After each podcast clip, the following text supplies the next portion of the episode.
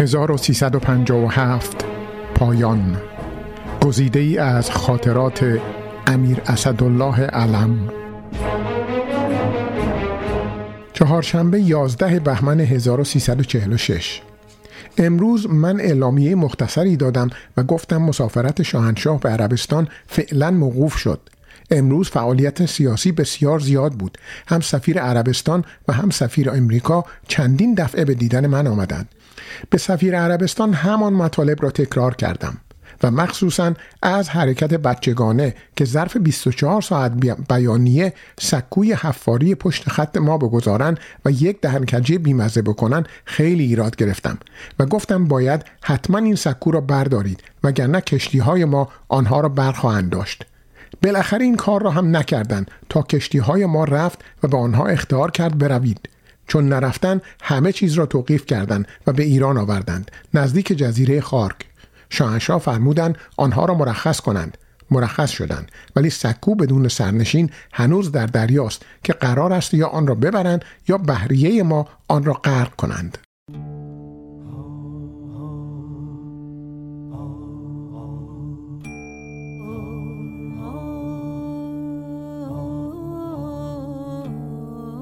یک شنبه 15 بهمن 1346 امروز سال روز سوء قصد به جان شاهنشاه است که به صورت اعجازآمیزی نجات یافتند. 18 سال قبل هنگام بازدید از دانشگاه تهران یک نفر عکاس ایشان را با تپانچه مضروب ساخت. خواست خدا و خونسردی فوقالعاده شاه ایشان را از محلکه نجات داد. شاهنشاه معتقد است خداوند او را مأموریت خاص برای عظمت ایران داده است و بنابراین دست بشر قادر نیست به او لطمه بزند. شواهد امر هم چنین نشان می دهد. از تیاره در راه کوهرنگ سقوط کرد سالم در رفت. با مسلسل دو سال قبل به ایشان تیراندازی شد سالم در رفت و در پانزدهم بهمن هم.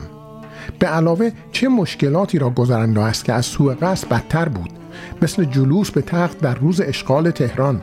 ورود قوای روس و انگلیس و یا هنگامه مصدق و حتی حکومت سپهبد حاج علی رزمارا که ظاهرا مطیعی داشت و حتی حکومت‌های خاک بر سر علی امینی و حسن علی منصور که گرچه پوفیوز بودند ولی مسلما خائن و نوکر و دست نشانده امریکایی ها بودند. خداوند او را برای ایران حفظ کند که واقعا وجودش مقتنم است.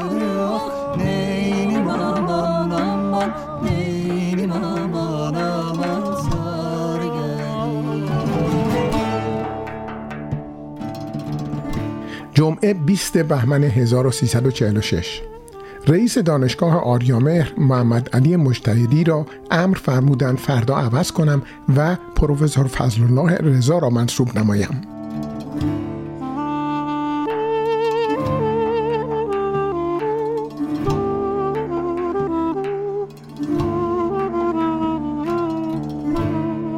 شنبه 21 بهمن 1346 مرخص شده به فرودگاه رفتم.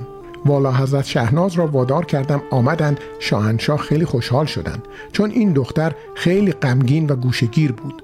امروز که آمد شاهنشاه خیلی خوشحال شدند که رویه زندگیش را دارد تغییر می دهد خدا به شهبانو عمر بدهد. ایشان شاه را وادار کرد که به این بچه که مال خودش نیست توجه مثل سایر بچه ها بنمایند. البته عوضش را هم از خدا خواهد گرفت. من فکر می کنم بدبختی که به سر والا حضرت سریا آمد ملکه سابق بیشتر به علت بدرفتاری بیرحمانه ای بود که با این بچه بیچاره کرد. یادم هست در یک مسافرت آلمان که من اصرار کردم بچه را از سوئیس پیش پدرش بیاید. آن وقت شهناز در آنجا درس می‌خواند. آنقدر سریا بد اخلاقی کرد که همان شب بچه را پس فرستادیم.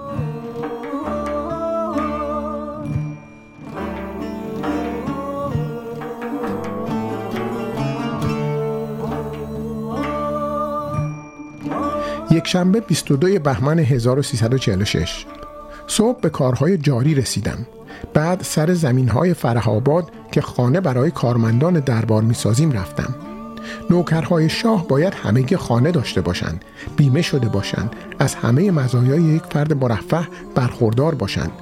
این برنامه من است و به زودی انجام می شود به علاوه هر کدام باید از خودشان هم صاحب زمین و خانه علاهده سوای خانه های سازمانی باشند. این تز کلی شاهنشاه است برای همه مردم مملکت. از آنجا برگشتم. رئیس دانشگاه آریامهر را به جای رئیس سابق به دانشگاه معرفی کردم.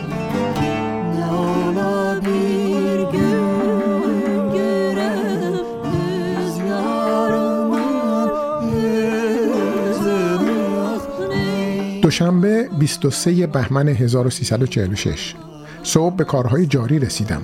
علی اکبر بینا رئیس دانشگاه ملی را خواستم و گفتم استعفا کند.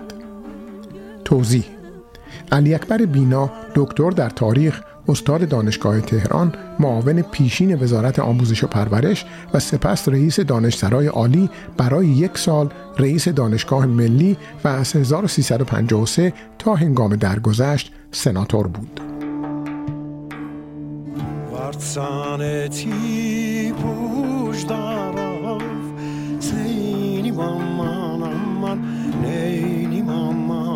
دوشنبه 23 بهمن 1346 سر شب پیش والا حضرت علیرضا رفتم که اینجا تنها مانده است. طفل دو ساله و بسیار باهوش و بامزه و قدری عصبانی است. در حمام بود. مدتی دولش را به من نشان داد. نیم ساعتی ماندم بازی کردم. ولی از نبودن اربابم در قصر خیلی دلم گرفت. به این دلیل و به دلیل اینکه پرستارش هم خوشگل نیست بیشتر نتوانستم بمانم.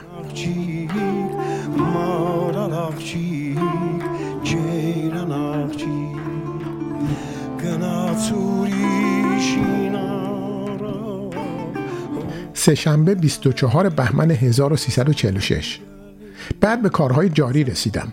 هیئت امنای دانشگاه ملی را تشکیل دادم. رئیس دانشگاه را برداشتم و دکتر محمد علی مشتهدی منصوب شد. بعد از ظهر هم به کارهای جاری رسیدم.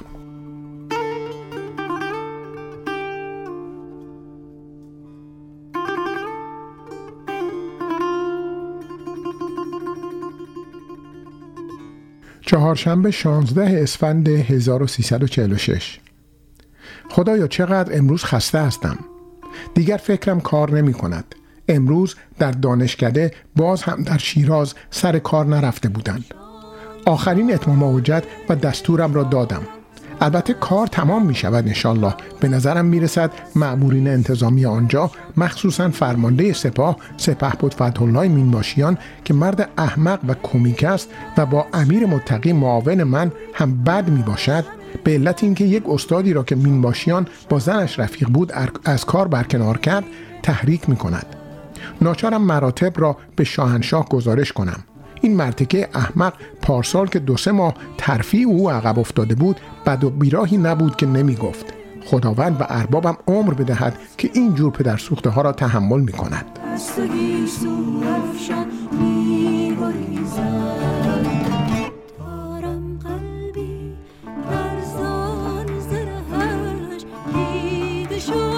سهشنبه 22 اسفند 1346 در خصوص ناراحتی دانشگاه پهلوی هم مطلبم را عرض کردم که اولا یک هسته کمونیستی بود.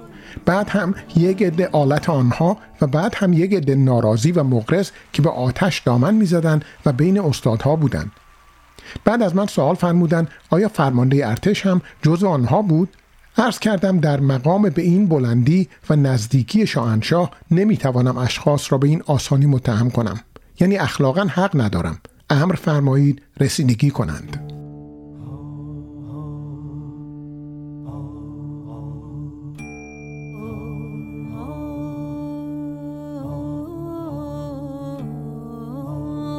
چهارشنبه 23 اسفند 1346 امروز روز فرخنده ای بود. در رکاب شاهنشاه و شهبانو به اصفهان برای تأسیس کارخانه زوباهن رفتیم. امیر عباس هویدان نخست وزیر هم در رکاب بود. چندین دفعه من از شوق گریه کردم. این یکی از آمال 45 ساله ملت ایران است که امروز عملی می شود. از محل فروش گاز به شوروی درست می شود. علاوه بر این فروش گاز ظرف سالهای آینده به ما فرصت خواهد داد که هزار مایحتاج دیگر من جمله اسلحه از روسا بگیریم. هیچ خاطرم نمی رود وقتی که در رکاب شاهنشاه سه سال قبل به مسکو رفتم و این قرار گذارده شد.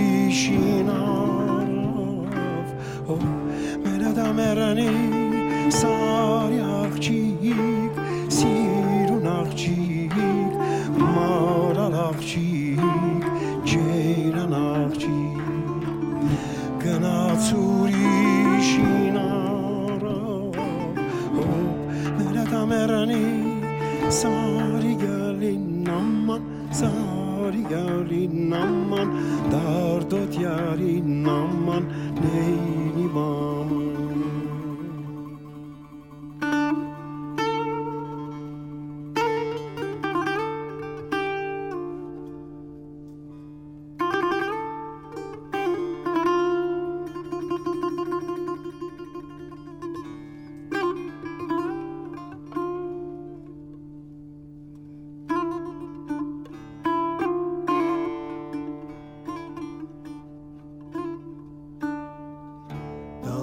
Sanki